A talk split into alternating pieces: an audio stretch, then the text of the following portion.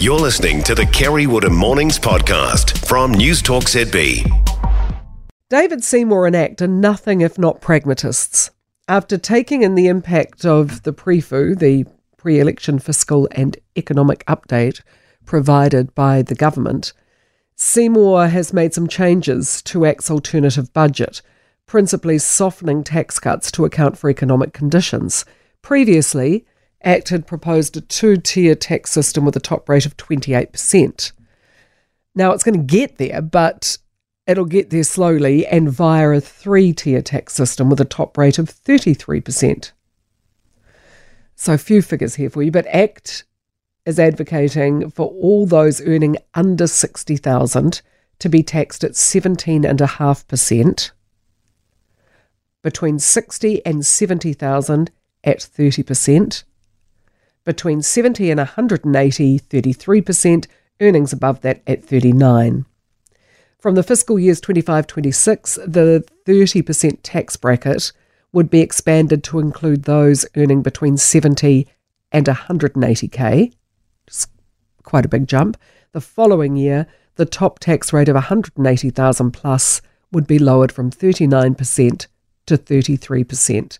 Basically, what he's done is looked at the government's books, crunched the numbers, realised we can't afford the tax cuts he proposed as quickly as he would like, and has made changes.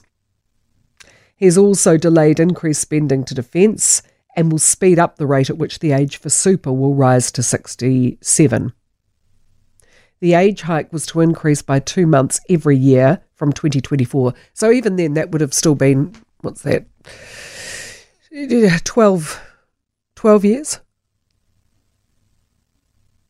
Yeah, 12 years before this the age of super went up to 67. Helen's looking at me blankly as well. I should have done the sums before I came on here. Uh, the age hike was to increase by two months every year from 24.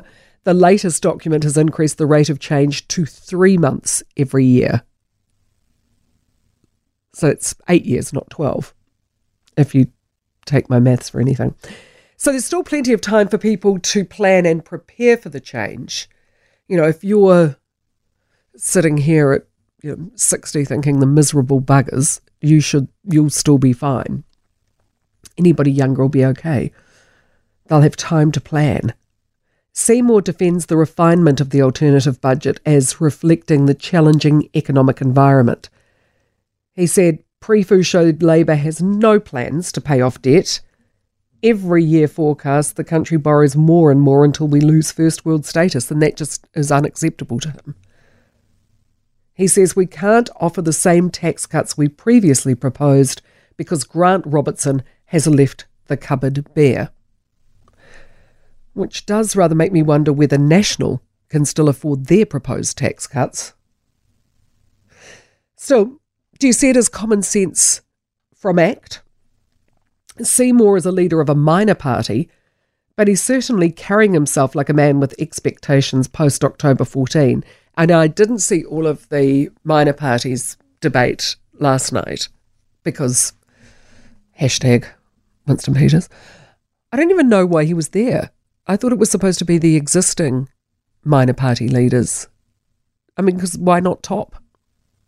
I mean, they must have a they must have a formula by which they do it. So, far, you know, any party that's polling five percent is welcome, but nonetheless, I would have had more stringent rules. Um, he's David Seymour sort of looked like he didn't really want to be there, that he felt that he was slightly better than the other three party leaders. He should have been with the grown ups, not with the children. And interesting that every single one of the leaders of the minor parties that were shown are Maori. Do we need co governance to enforce giving Maori a seat at the table? It shows if they want one, they can jolly well go out and get one if they so wish. For more from Kerre Woodham Mornings, listen live to News Talk ZB from 9am weekdays or follow the podcast on iHeartRadio.